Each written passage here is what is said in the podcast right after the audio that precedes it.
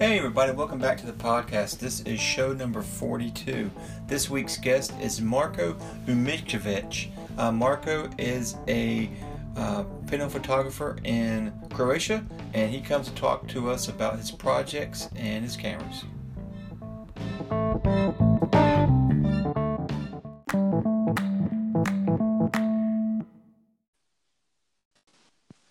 All right, welcome back to the podcast. This is show number 42. And Andrew, we should just stop here, shouldn't we? Show number 42. You do understand why it's significant, don't you? No, why? Because 42 is the answer to the life, the universe, and everything. According to Douglas Adams, you know, and his Hitchhiker's Guide to the Galaxy series. Oh, I haven't read that one. Well, you need to, because this is it. 42 is the answer to everything. That's good to know. And so how's your week been, Corey? Pretty good. I had I shot some film with my camera that I got from with the Ilford. What was it? God, the same one you got. Oh, I don't have that. Shush, be quiet. Do you mean that 4x5 Titan camera? Yeah, the Titan. That's what it was. Gosh, I got from Mike, and I mixed up my film holders. I saw that. It's effectively shooting with the lens cap on, wasn't it? But you didn't put any film. No. I didn't even. No.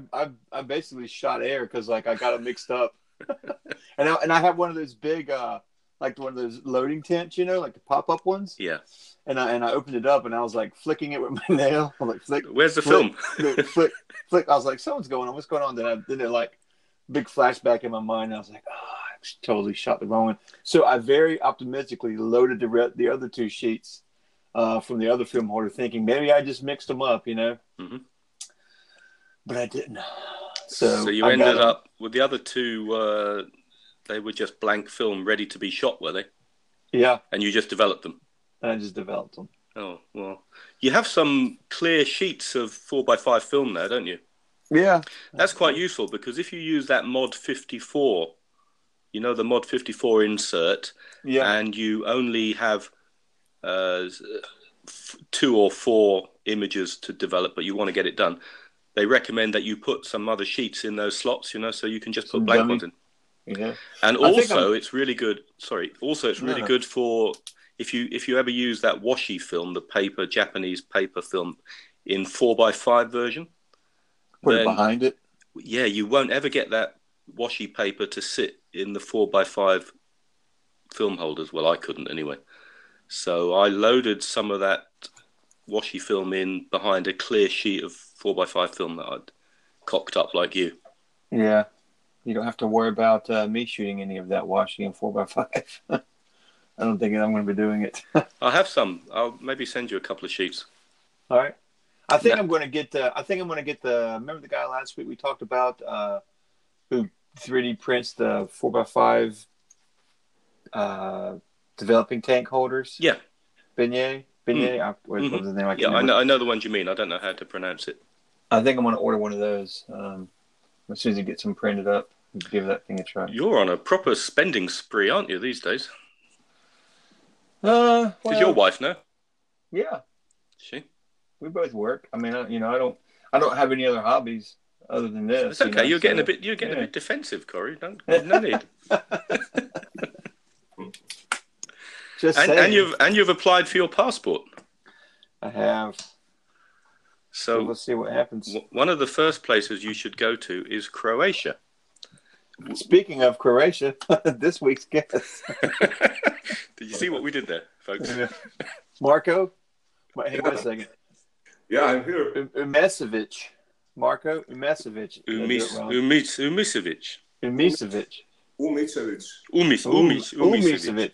Yeah, that's all right. That's quite good. How are you, Marko? I'm fine, thank you. All the way from Croatia. Is that... Yeah. That's the farthest we've had, isn't it, Andrew? No. Well, from you, yeah, certainly. Yeah, well, sure. From me, no, because Marko's only an hour difference in terms of time. Oh. So it's Sunday afternoon here, where it's Sunday morning for you. Yeah, it's like 7 o'clock in the morning. Nine. It's nine. Some of our American guests have been over on the West Coast, and there's 7 hours difference there. So Marko's pretty close. And Marko, you spend a bit of time in the summertime in Ireland, you were saying earlier. So do you manage to hop across to the UK as well? No, unfortunately not this time. Just flying through London, Dublin, London, Croatia. But unfortunately, I didn't had enough time, to travel around the UK. Do you get much time in between the work you do out there? Do you get much time to travel around the Irish Republic? Yeah, yes, and not. It's something I'm doing when I'm in Ireland. It's a job I do for 6 days in a week. So only a free Sunday or something. Just taking some small local tours or something. It's right. But I can't say I've seen Ireland. It's it's not true. Yeah, you just see small parts of it. And it rains a lot. Does it rain all the time when you're there? Absolutely, all the time. It's absolutely true what people say. You're gonna find the rain in Ireland. It's raining all the time. Suddenly, out of nowhere, and it's. But you got used to it. After some time. My first year has been pretty much shocking. Regarding weather. Second year, was as expected. Third time I came there, it was okay. It's it's okay. It's normal. Do you have to your cardboard pinhole cameras, which we'll talk about later? Do you have to coat them in waterproof paint? Wax. No, I actually have cameras made out of metal, aluminium, and they are quite sturdy and. Pretty much rainproof, I would say. They won't rust easily either, will they? Yep. I mean, they have a color and a lacquer applied to it. Okay. So they're tough. I had some project many years ago here in Croatia, with my camera at full rain. It's something, It's not important, but this reminds me, about. Yeah. So, Marko, we haven't been dwelling too much on guests past of late, but you're. Mm-hmm. I've been intrigued by your work for a long time. We've been speaking on Twitter, and we've been waiting for the planets to align to get you on here because you. When we first made contact, you were never really around. I think you were in Ireland. I don't know. Yes, exactly. The first time you contacted me, I was in the island, and the place I live has no internet connection at all. Yes. Hard to believe, but really, very weak, signal. So, it's basically, it's not just that reason, there was other reasons.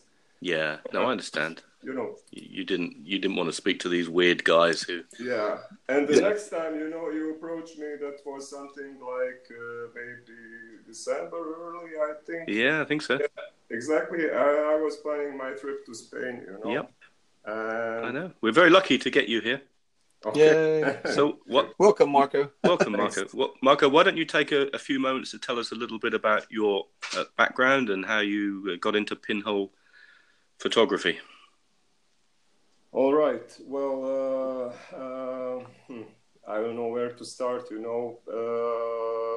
Let's make. Yeah. Well, you don't want to go back to the time when you were a fetus, but yeah. Okay. Just a significant point, maybe. Yeah, I was studying art history here in Zagreb, and Marko, sorry. Look, it's not just art history, is it? You keep leaving out the really interesting bit, which is archaeology. Yeah, exactly. Art history and archaeology, That's better. Yeah, and I was completely into photography, my interests were mostly, it's like history, theory, and at one point it was actually a conservation, you know. All right. Yeah, cool. I was thinking about, you know, serious career in some museum or something. And so at one point, that was, I think, 2006, I ran out to this course. It was a course about, you know, pinhole photography led by a famous Croatian fine art photographer. His name is Josip Klarica. He's a guy from, you know, 70s and 80s, and he's actually one of the pupils of famous Czech photographer Josip Sudek. Ah, yes. Now that's a name I am familiar with, Sudek. Yeah. Yeah. So I'm not 100% positive for Sudek, but Klarica in 70s and 80s used pinhole camera to produce some pictures. And I was lucky, you know, to run on a course that was led by him. So I was just hooked, you know, with the camera. And once time approached for me to finish my studies, I decided I want to write my graduation work, my thesis, on a subject that considers photography. And somehow I managed, you know, to connect Klarica pinhole camera, you know, into something that was actually... that, you know, that got me deeper and deeper into a medium. You know, I got in possession of a few books. One of them is Visionary Pinhole by Lauren Smith. The other one was something like a catalog for an exhibition that happened in Santa Fe in the United States. And then I went to Eric Renner, the journal and the things, you know. Eric Renner's Pinhole Journey, I know you quote that either on your website or somewhere I saw it. Was that from, because he's the Pinhole Society man and the author of numerous books. I mentioned his sort of textbook on pinhole photography last week. So his Pinhole Journey, is that a book or is that online somewhere, Marko? No, the Pinhole Journal is actually a magazine, you know. Oh, is it? Yeah, it's a magazine, you know, consisting maybe of something like 20 to 30 pages, you know. Wow. Yeah, full-size photographs are reproduced. I was intrigued, you know. The journal was, first issue was published, I think, in 1986. And many, not just United States artists were included, but you can easily find, you know, people from Hungary or France or Czech Republic, as I can remember, you know. So through these books, I gained my, you know, a deeper appreciation of the medium.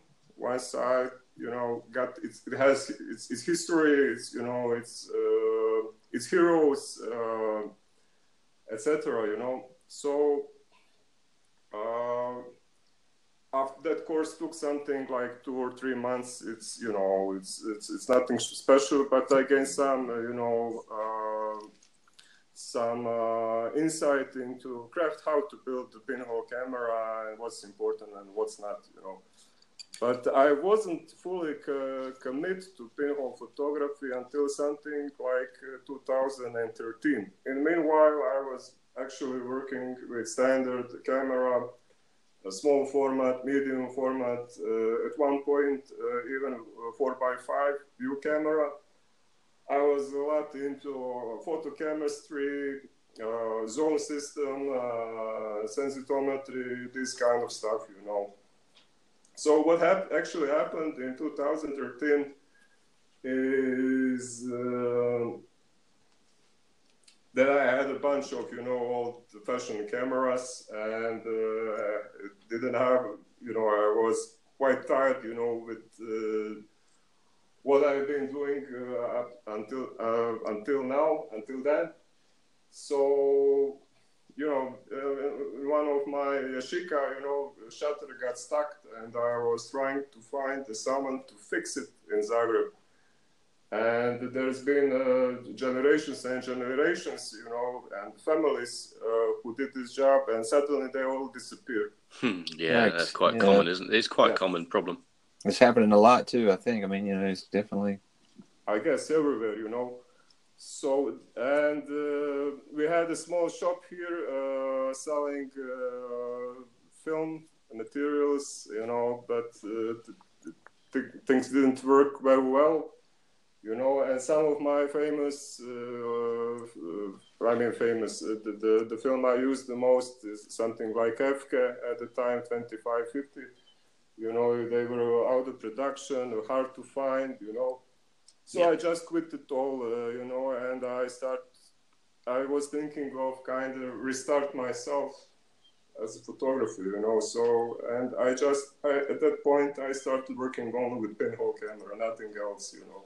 Pinhole's a good place to restart, that's for sure. I mean, it just kind of I hate to say it slows everything down, but I mean, you know, it kind of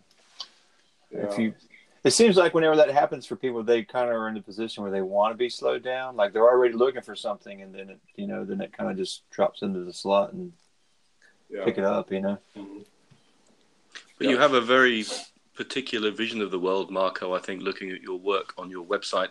Yeah, and it's one that is, it seems to me, is particularly suited to pinhole photography, and particularly your using paper negatives as well. So, folks, if you want to look at some of Marko's work, you can go to his website, which is inavoidanceofreality.com.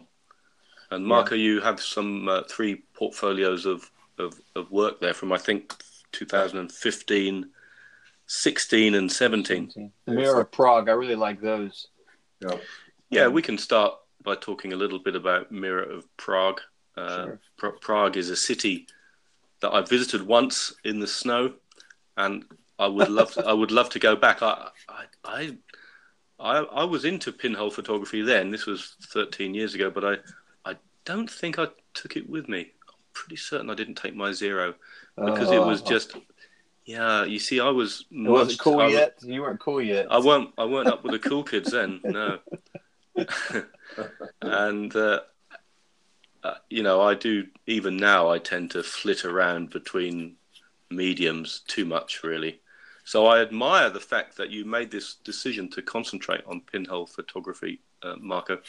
So what about what about Prague? What about your love affair with Prague? Because I can see some interesting words on the website, but maybe you like to tell our listeners a little bit about the inspiration between the body of work that makes up Mirror of Prague.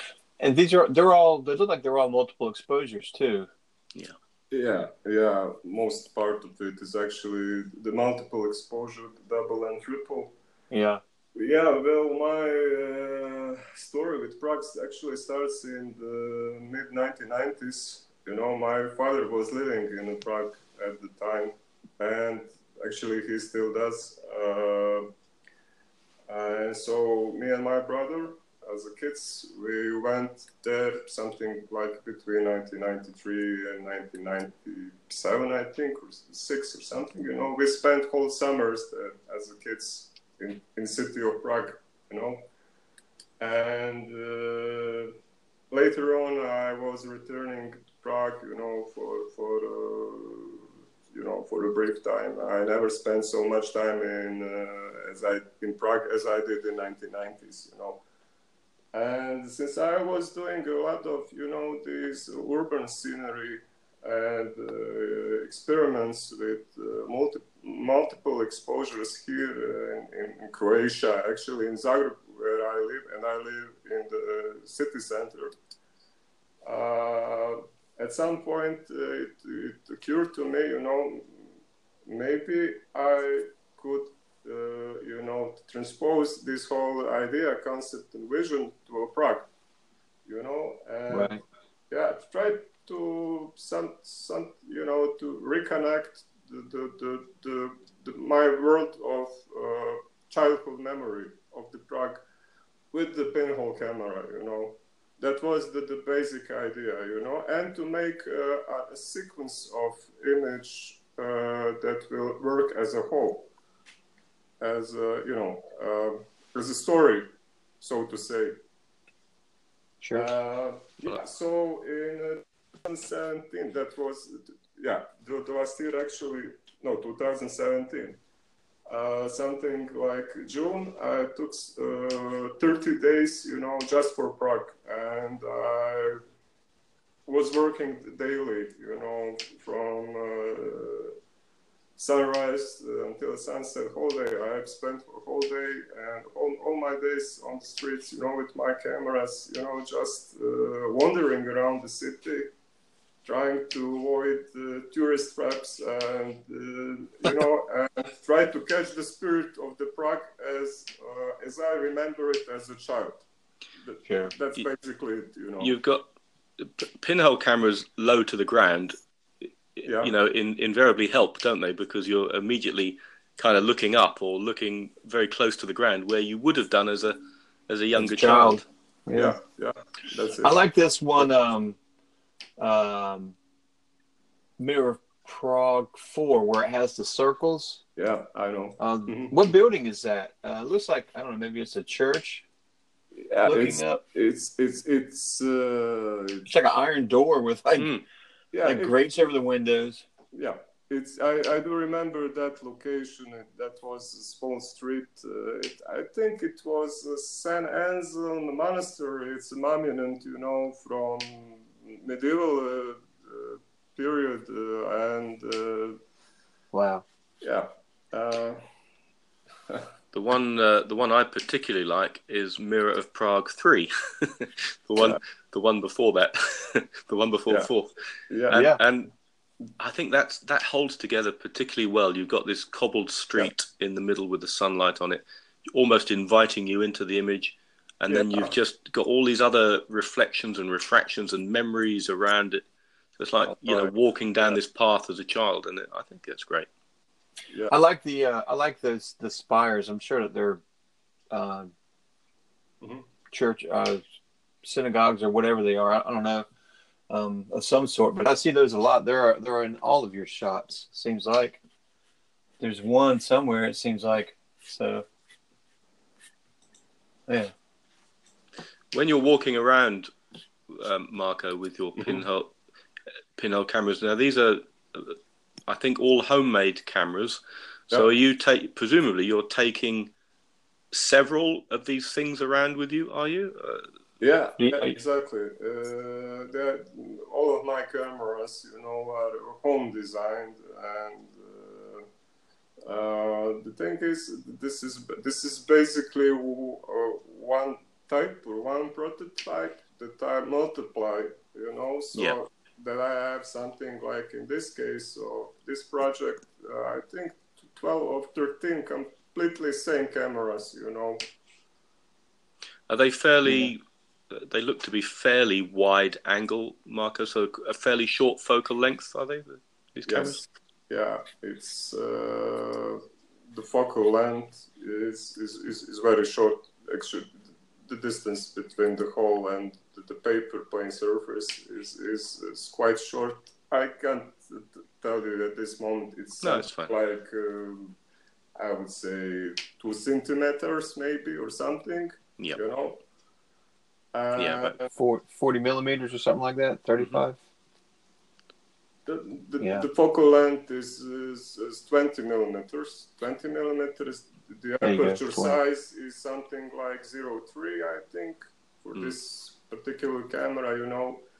And paper size is approximately 4x5. So, were you staying with your father while you were there for 30 days? Yeah. And were you able to set up a temporary darkroom somewhere? No. These pictures were developed here in Zagreb. You know, once I finished this project, I came back to Zagreb. That's where my home darkroom is, you know, and all the pictures were developed here, you know. So once I was in Prague and doing that project, I actually didn't have a clue, you know, what exactly were I was I doing? You know, it's basically just an intuition and. Yeah, I think I'd have been tempted. If I was spending 30 days, I'd have been tempted to at least develop them to see what was on there in case I made a balls up of it. Yeah. Sure, okay. But you, so that shows that you were confident. You were confident in the process, weren't you? Yeah, absolutely. You know, it's something based. It's always based on experience. You know, with pinhole camera, you never knew exactly what's standing in front of you. It's just a sense you develop through making pictures. It's nothing else. You know, and since I did something similar here in Zagreb, I was very confident in what I was doing in Prague. And a lot of the images I've been really enjoying seeing online recently and people posting in the Lensless podcast Facebook group are the ones that are just shot straight into the sun, because I was brought up as a lens-based photographer, and initially you're talked about stand with the sun behind you and use a lens hood and avoid flare. But actually with pinhole photography, some of the most dramatic and inspiring pictures are the ones that just embrace the sunlight. Yeah, sure. And why not? Why not? Exactly. You know, you can point it straight to the sun, and you have, it depends what you want to, what's your goal? I know thematic effects, sun rising or sunset. These scenery when sun is actually moving. It's particularly interesting when you have camera loaded with paper. I think it's. I don't know if Prague is one of those places where guys from England certainly go for their stag nights and cause a nuisance of themselves. So when you're standing there with your pinhole camera, do you get any drunken English people come up to you and wonder what you're doing? No, not really. That's the night shift, I think, in Prague. Yeah, they'll all be asleep in the daytime. Yeah, exactly. I had no problems at all. So sometimes some people approach me, on the streets and saying, "Oh, is that the pinhole camera?" It was quite interesting, Obviously, a highly educated lot in Prague, aren't they? Yeah. And are you carrying all these things around in a backpack? Are you? No, I carry it in my. It's not on my bag. It's a standard, photographic bag. Okay. Photo bag for camera or something. It's they are not heavy. My cameras are to carry on. So it's just bulky. These were all made out of cardboard, thick cardboard. Is that where you started when you went on that course that gave you the inspiration, Marko? Yeah. Was your tutor using similar designed cameras? No, his design was actually quite, simple. It was a simple shoebox, and tiny plate, of aluminium foil, with a hole drilled inside, and we put inside these boxes paper that was cut to something like 8 by 10 inches, No special instructions on exposure or anything, and it all worked. Just go. Yeah, just go, Just go and bring back the negative, and And when you first started making your own, that was with a shoebox, and then you moved on to more sophisticated designs using black card? Yeah, I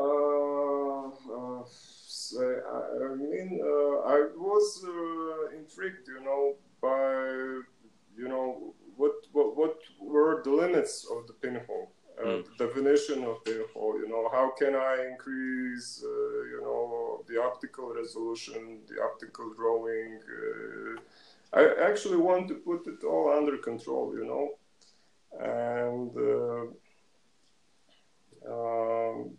Yeah, I mean, my first cameras were actually made out of shoebox, ready-made, you know, box I found.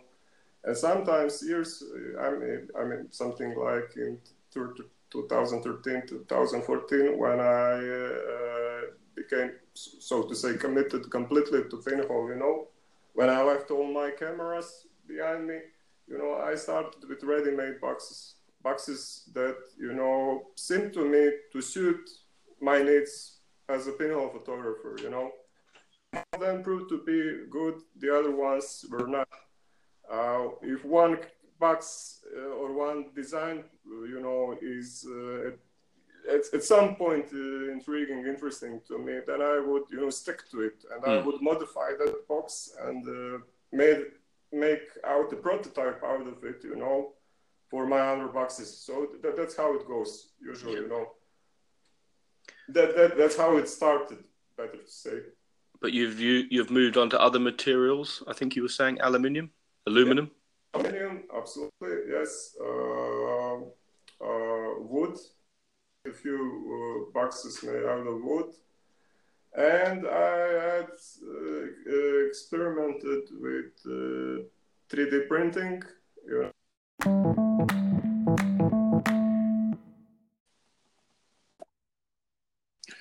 All right, we're back. Hello, Marko. Hello. We have to wait for Andrew. There's Andrew. So we had a technical difficulty on my end, but you guys were saying something about 4x5, and then it was probably some hello. Oh, no, we spoke for another half an hour. We just ignored you. I know. It's all right. So are we back? This is how professional we are. Are we back properly, in part two of the podcast now? Yeah, I don't know what happened, man. We just, my cable, the Wi-Fi and everything just turned off. So I don't know if it was something, you know, with the service and then they rebooted it or something. But yeah, it died, so. Maybe the Wi-Fi signal is not reaching into the cupboard that your wife makes you podcast from now. No. It reaches here because I was podcasting in my bedroom and that's even farther away. So you leave my wife out of this, Andrew. Folks, my Corrie Cannon is now broadcasting from a cupboard under the stairs. It's nice. I'll post a picture of it on the Facebook. It's now hereby known as the Cannon Cave. I don't want to be like that guy, Mike. Yeah, he did a rather near-the-knuckle broadcast on New Year's Day. I don't know if you saw that. I didn't. No, he said some rude things. Yikes. Anyway, Marko, I think you just started to mention 3D printing. 3D printing is where you. For PVC 3D printing, which sounds a bit kinky, but I'm sure it's not. Yeah. Yeah, I mean, I had, you know, some brief experience in 3D printing. I printed in 3D, you know, some of my cameras, you know, and just, you know, out of curiosity. And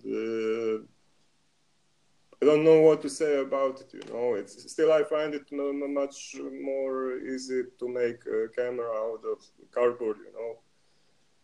But sometimes, well, I certainly would, but I wouldn't know where to begin. Yeah, but me. Have you got a 3D printer or access to one then, Marko? No.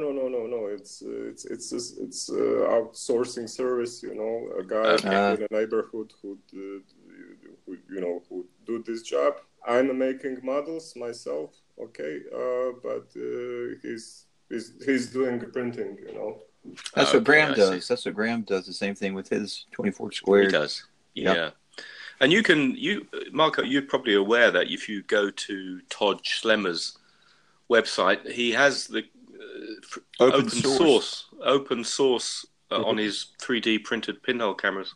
Yeah. Okay. I know something about it. Yeah. Okay. I heard about it. I mean, it's not that I'm using any templates or something, you know, but I heard. No. Yeah. Cool. So with your homemade, I've lost my thread now after all this delay, which to the listener it's just like a few seconds, but it's been longer. My head's gone to sleep. Sorry. So that's okay. It's not your fault. So Marko, your pinholes that you're making, I read somewhere that you drill them yourself, which I know you can do that with those very fine drills. Yeah. But you're coating them. You're applying some devilry and witchcraft to them by coating them with liver of sulphur and eye of toad and wart of newt. Yeah, well, I've been, doing some research on how to chemically change color of the breastplate, and at some point, somewhere on the net, I don't know exactly where, I came up to this article of jewelry and making color, changing color of the jewelry, and yes, the liver of sulfur is something on a sulfur base. It's a stinky chemical. And I bought two small bottles. It's something like maybe together 100 millimeters or something, It's a very small amount of it, and I'm still using it. You basically just, drop few drops in distilled water, and you need proper temperature, and put inside the brass plate, and after maybe 10 minutes or something, color is completely changed from a copper color to something that's basically made black or deep blue or something, And are you doing that purely for aesthetic reasons, Marko, or do you think it has some other quality? It's not at all from aesthetic reasons. It influences quality, because it decreases the diffraction, diffraction of light, It's you know what diffraction is. It's yeah. Okay, so once you have perfectly drilled edge of the hole, you apply an opaque color to it to lower down the diffraction. That's the story. Because on the even though the pinhole is very, very small, it has a fine depth to it, and that depth would otherwise be quite the material that's exposed to the rays of light going through the pinhole. Yeah. The material would be shiny, so by coating it with this liver of sulfur, you're dulling down. Exactly, that's a good explanation, Wow. But even so, if you have a longer exposure times as I do, I'm working with paper, and the diffraction is actually quite a big problem, if your plate with the hole is not toned. I never knew that. I mean, it kind of makes sense, but I'd never really considered it before. People talk a lot about, painting the inside of cameras this matte black to avoid those reflections, but never considered the path of the pinhole. Mm-hmm. Well, it obviously doesn't do anything for like sun flares, I mean, it's because that's all, Marko. You're still getting sun flares. It's not affecting that side of it, It's just. And the reflections on the inside, I guess. It's well. Sometimes, my camera's practically the paper plane is curved inside. Yeah. Paper holds itself in place. I don't use any holders or anything. So in order for a paper to keep steady inside the camera, it's curved, and this curvature might at some point induce inside reflection. Okay, so even though I paint, interior of my cameras in a deep black, reflection is actually caused by the paper surface. Right. So these effects, shiny effects of light, inside. On some of my pictures, it's actually it's something produced by the paper plane itself. I was going to ask you earlier whether you're talking about using box designs, but I wasn't. I forgot to ask you whether was the paper. Are you holding the paper flat, or is it indeed curved? So is it curved on all of these cameras that you're using, Marko? Yes, all of them, It's something I've learned and adopted from panoramic type of camera I've been using before. You know, it's the most simple, you know, solution for a pinhole camera with paper negative, in my opinion. Besides, you know, you can. With paper is not curved in how to say a half circle. It never is. You know, it's one segment of the circle actually. You know. Yeah. No. Quite. Yeah. So have you played around with anamorphic designs or tried to make anamorphic style cameras? Yes. A long time ago I did, but couldn't find anything, you know, compelling, or it was just playing with this type of camera. You know, nothing. Nothing serious. Right. I think it takes a lot of dedication and. Absolutely, in every sense. Focus is the wrong word, really, but you know, you need the people who are successful at anamorphic. People like Michael Weitzman, who was on the other week. Yeah. You know, he spent a long time perfecting his technique. Yeah, and it's very laudable, but I need to wait till I'm retired, I think, to have that amount of time to devote to it. Yeah. So on your website, Marko, you've also the series from 2015, Floating Outer Worlds. Yeah, I was intrigued by this because you seem to be making good use of what I'm assuming is the vignetting in the camera, unless you're doing something in the printing. But you know, the use of the vignetting is sort of isolating the landscape and making it appear to have this sort of, you know, sort of floating. Mm-hmm. Thing is that, am I reading this properly? Yeah. Yes. In a certain sense, the other meaning of the floating, flitting, is actually that this series was inspired by Japanese art of ukiyo-e. I think it's pronounced correctly. Ukiyo-e, you know, that the Hokusai, Hiroshige, they had some mountain, you know. Landscapes, and that was my, you know, true inspiration for this series. And I think you're, by me and Corey being as silent as we are, our brains are just trying to catch up with you. You'll probably need to let Corey know some of the links of these things that you've been talking about, because we're just dimbos. Okay, you're a dimbo. Yeah. Okay. No problem. I mean, we'll talk about later. It's okay.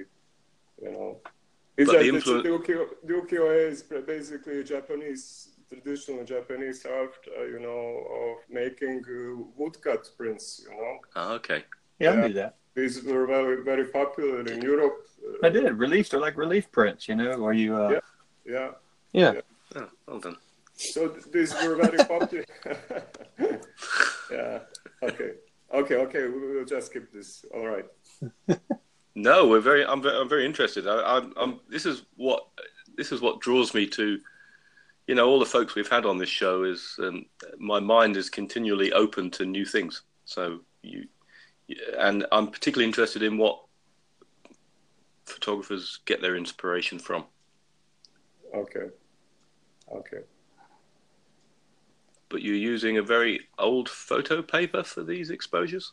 Yes. This paper has actually been expired, or better say produced, something like 50 years ago. Wow. Yeah. I'm a collector of these vintage papers, you know.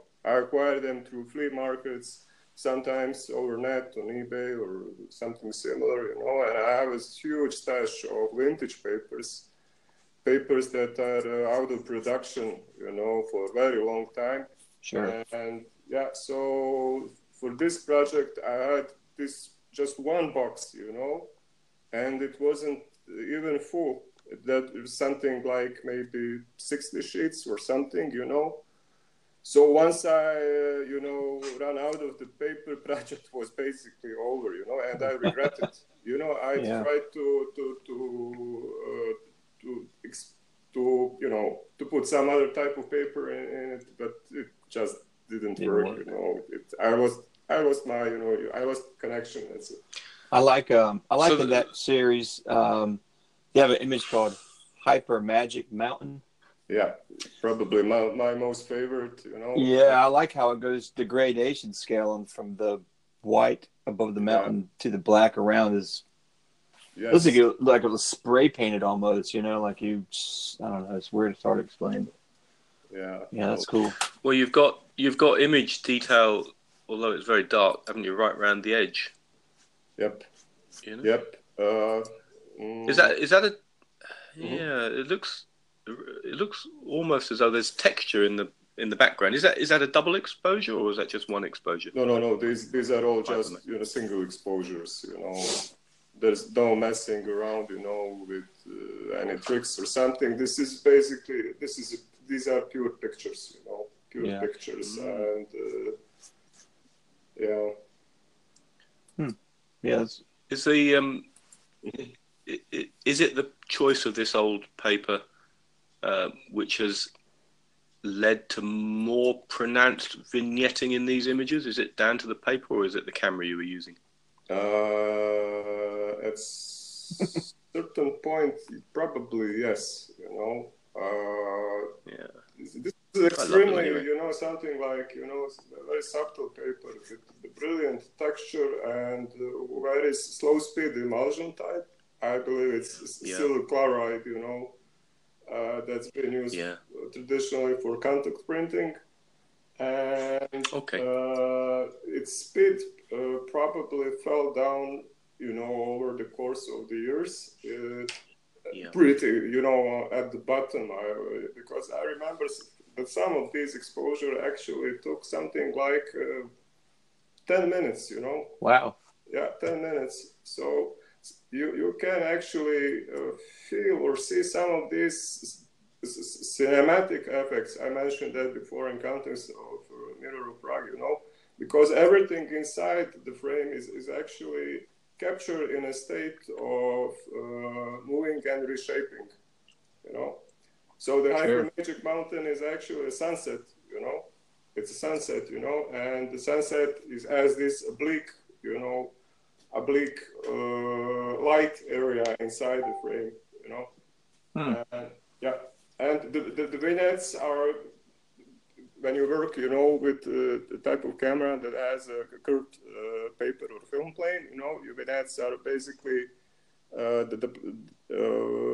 something that occurs on the edge, because of the falling of the light. Light is centralized. It's the point where the light is the strongest is in the center, and through to the edge it starts to fall, And I like this rhythm of this falling. That's one of the things I modulate when I design my cameras, just the rhythm of the light fallout, as I call it, Right. You're working with, as you say, you're working with a design, aren't you? And seeing what you get, and then if you find something that you like, you're improving it and working with it and duplicating it. Mm-hmm. Yeah, cool. Yeah, and these are these close to where you live in? Obviously, they're not cityscapes, are they? It's not central Zagreb. No, this is actually a place It's something like 2.5 hours from Zagreb. It's a place in the mountain region of Croatia. It's called Lika. It's where one national park is situated, and let's say Nikola Tesla was born. And it's somewhere between continental Croatia and seaside. It's highly depopulated region. Enclosed by high mountain chains, and crisscrossed by West prairie-like fields, My mother was born there. My grandma still lives there, And it's actually my visual playground in photography since the beginning, Yeah, and so it's your backyard, the area that inspires you most. Exactly. Mm. And when you were making these series of images, were you spending weeks at a time there and maybe staying with family? Or did you just... Well, it depends, for this project. This was over course of late spring, summer, I think, yeah. You know. So, yeah, it's, you know, maybe in sessions of several days in continuity and going back over weekends or something like that, you know. When you're making these long exposures in such remote places where you're not likely to come across anybody, when you're sitting there for 10 or 15 minutes, mm-hmm. What do you are you contemplating the landscape? Are you daydreaming? Are you making up songs? or do you fall asleep? No, I would say I'm meditating, you know. It's always a meditation to be in a vast landscape, you know, and there's nobody around you, you know, except maybe some beasts or something. And sometimes I'm not going there, you know, just for taking pictures. It's we're hiking or something, you know. It's a place where I feel good, you know. Yeah, sure. And no, that certainly comes with this. Sorry, carry on. Me? It certainly comes across in your images, anyway. Yeah, that's what I was going to say. Marko. Yeah, definitely. And same with before. No, go on, correct. I was going to say the same with the visions of Prague, you know, I mean, like it's somewhere that you've really care about. So that's why you're, you know, you can see it coming through because you're putting some time and effort and thought into what you're doing, you know? Yeah, exactly, yeah. I mean, if I don't feel any personal connection to a place, it's from my experience, it's hard really to pursue it. You know, photographic project. It's just from my experience. You know, I can't just go somewhere. You know, take my camera out and make something. If I don't have a personal connection, so it's how I work. It's the best way for me. Sure, I think that certainly resonates with me having a personal connection. I mean, I take pictures wherever I am, and some places, you know, I've never been before. But to have a place that you can keep coming back to, that you've spent time in, and that you can engage with, you have some rapport with. I think that's, you know, for me, it's the fenlands out in the back of my village, but. You know, and these are areas that speak to you, aren't they? Clearly, yeah. Mm-hmm. That last series on your website, I'd like to talk to you in a moment about your current body of work, Marko. Yeah. But the series it's called Malkauns. Is that how you pronounce it? Malkauns.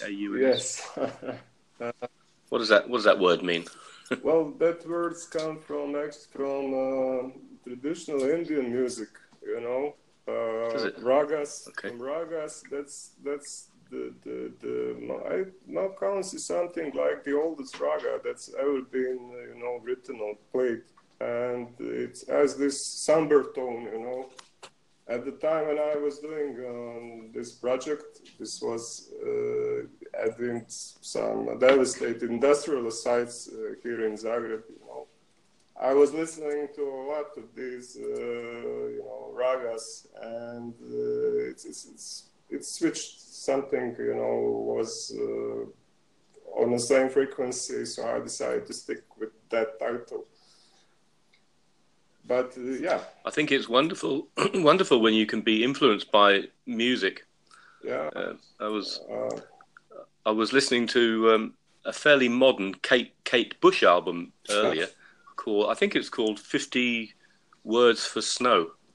Okay. And the music is very haunting, and it got me thinking. 50 Words for Snow. You know, it's like, is it like what they say about Eskimos, isn't it, or Inuits? And I thought, wow, there must be some kind of project around that idea to link in with that very haunting music and the idea of 50 words for snow. Oh yes. So, but when you can listen to a piece of music and have it triggered like that. Yeah. Yes, exactly.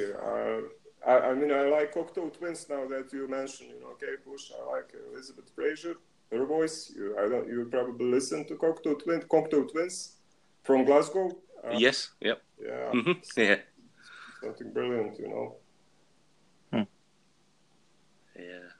Interesting. So, Marko, your latest body of work, which isn't on your website, but Corey wouldn't know about this because he doesn't do Twitter. I have it pulled up right here, actually. Thank you very much.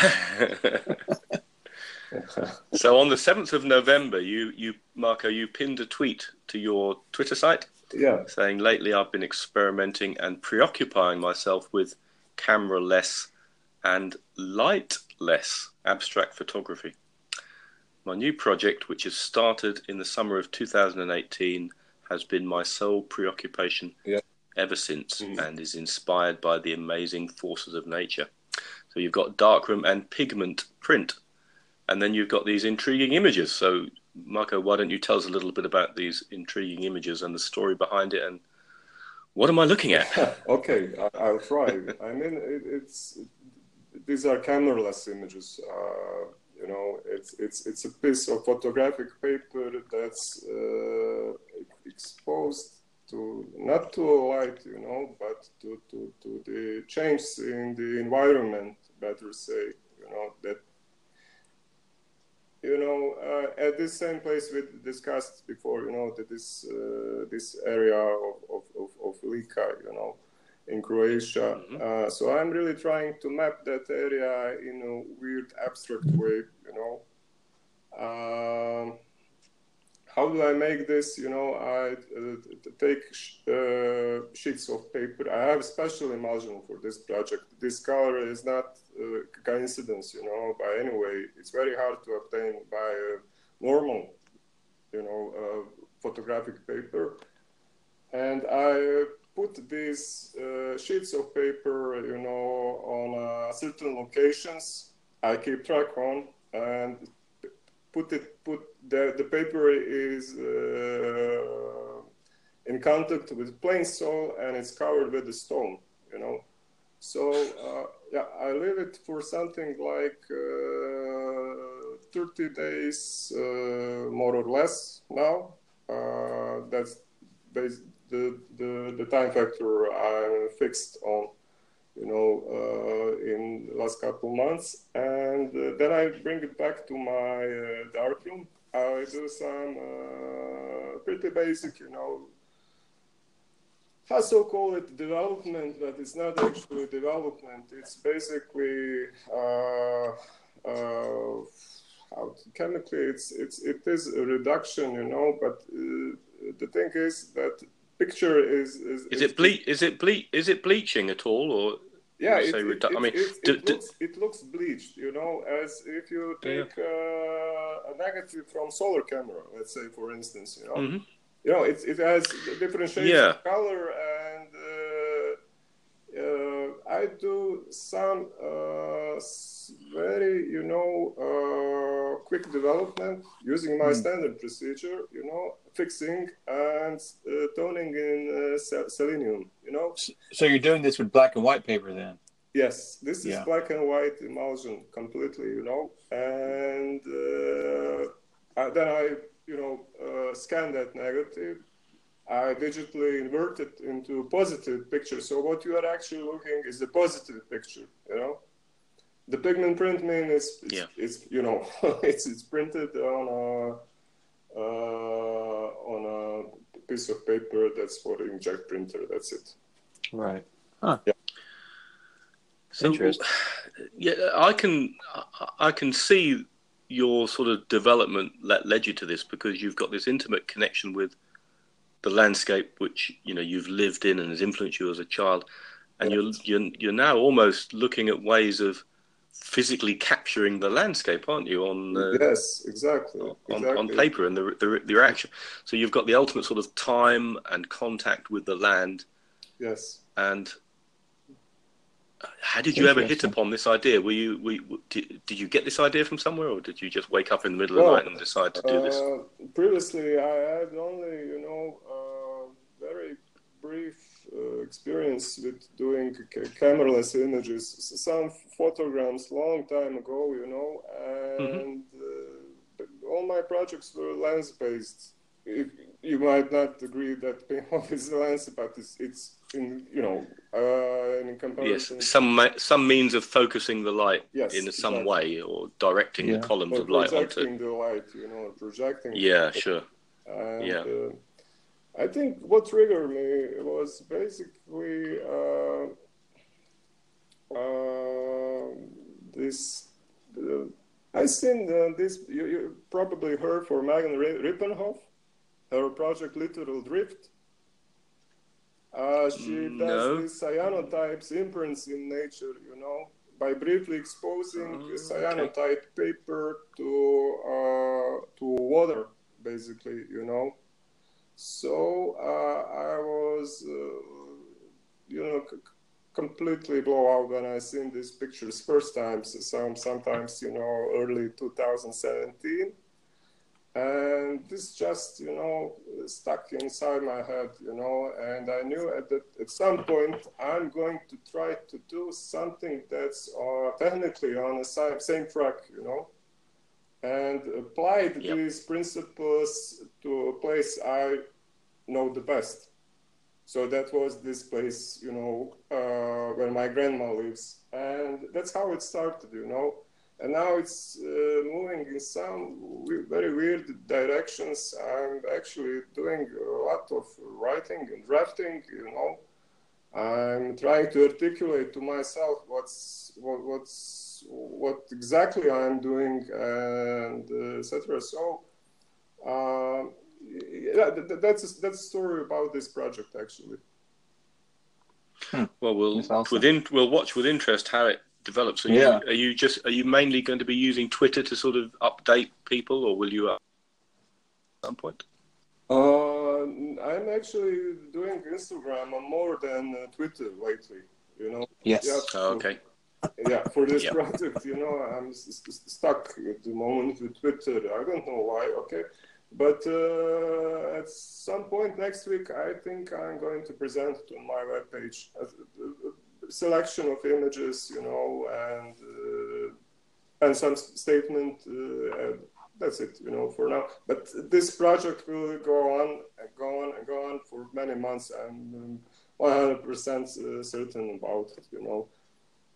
Yeah, I have some other projects that are also cameraless, you know, and actually one does involve camera, pinhole camera, but that's for some other occasion. You can get a hint how it looks like by looking at that picture on my homepage, you know.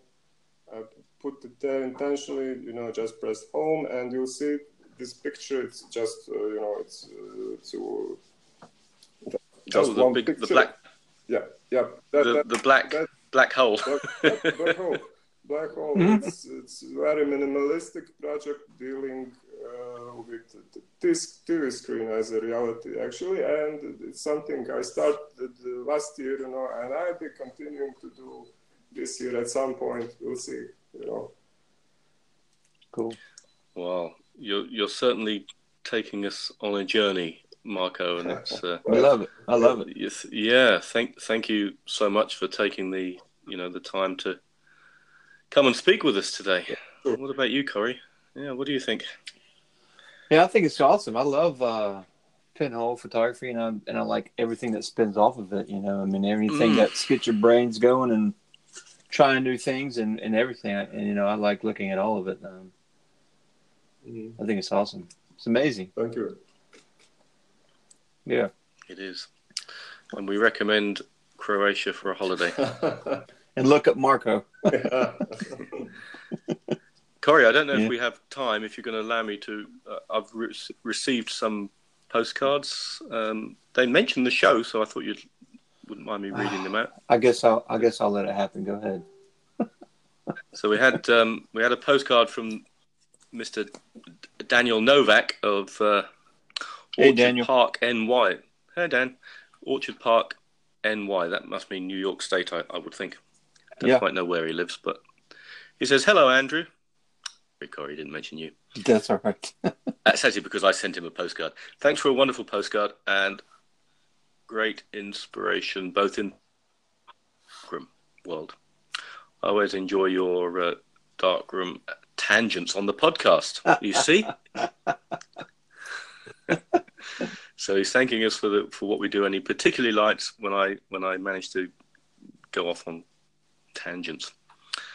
So he sent me a picture of some waves battering on his meter zero image on the coast of somewhere. Can't read that, can I? Don't know where that is. And he's using Pan F. There you go. So thanks Daniel for that postcard. That's much appreciated. And then I was also paired up with Gerhard Schultz. Schultz, I think that's right. SCH Schultz, as in peanuts. We'll find out soon enough. Yeah, when he tells me I've butchered his surname. So Gerhard was my partner in Monty Smith's postcard swap for December. Yeah. And he says, "Dear Andrew, Happy New Year for you and your family from Germany. Thank you for your great podcast." This is a picture from Sicily. Wow. With his, and it's a into the sun print with some umbrellas and some very high contrast image. It's very nice. With his 6x6 reality, so subtle. And FOMA 100, it's FOMA 100 I've used at 4x5, but never stuck it in my pinhole camera. Have you used FOMA 100, Corey? I haven't used FOMA 100. Nope. And me neither, so we'll nothing much to say. Is there? We'll, and Monty Smith sent me an awesome card, which is just a sort of beach scene. I actually did post these to Instagram, so if you want to go onto my Instagram feed, warboysnapper_pinholes, you'll see this one. This is a beautiful colour image with, I don't know where it was taken, I think when she was on holiday, of some people on the seashore. Probably it's Cannon Beach. Cannon Beach is where she goes. Is that where it is? It might be. I don't know for sure, but she goes out there a lot. So maybe. It was taken with a reality so subtle camera.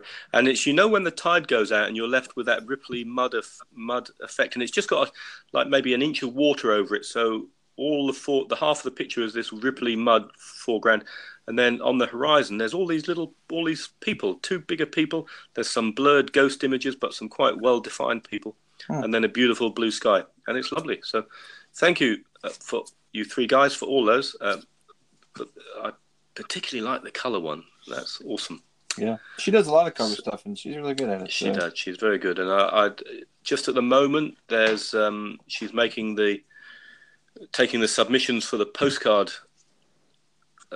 print swap, and I'd commend Monty Smith's postcard print swap to you. And I did have one last little bit of feedback. Sorry to monopolise this last little section. We're used to it. On Twitter. Don't say like that. On Twitter, a lady on Twitter who I know as her name is Margaret, but she goes as Just Gypsy, Gipsy, and she sent me a message on Twitter which says, "Thanks you for the wonderful podcasts." Yay. And she sent me an image on here which is very abstract. I think it's flowers, but it's hard to say. "Thanks for the wonderful podcast. This is one of my images. Triple pinhole mounted on extension tube for 35mm camera." Whoa. So I'm kind of intrigued, and I think she has a dormant Flickr account, so that's not much help. But I've struck up a bit of a conversation with her, so we'll maybe see if we can chat to her on the podcast one of these days. One of these days. All right. Well, Marko, if you want to let everybody know where they can go to check out your work, your website, or your Instagram, anywhere you want to direct listeners to. Yeah, I mean, my webpage is inavoidanceofreality.com. You know, my Instagram handle is, I think, the same, you know, inavoidanceofreality. And I'm on Twitter, too, you know. But you can find all the links on my website for both Instagram and Twitter and etc. Awesome. Yeah, and I do stand corrected because there is more of your latest work on Instagram, isn't there? I've just realised that. Corey obviously realised it, but I didn't. Okay. Okay. And there's some dashing pictures of you as well. Dashing. Yeah. Yeah. Wow. Well, thank you, Marko, for being a yet another wonderful guest. You can, if you pick up copies of the Optico journal, Marko has some work published in there. Mm-hmm. And you'll enjoy it. Yeah. Okay. You will. So, good read. All right. It's been nice talking to everybody. Thanks for coming, Marko. And you. Yeah. And we'll talk to everybody next week. Bye, everyone. Okay. Bye. Bye. See you. Good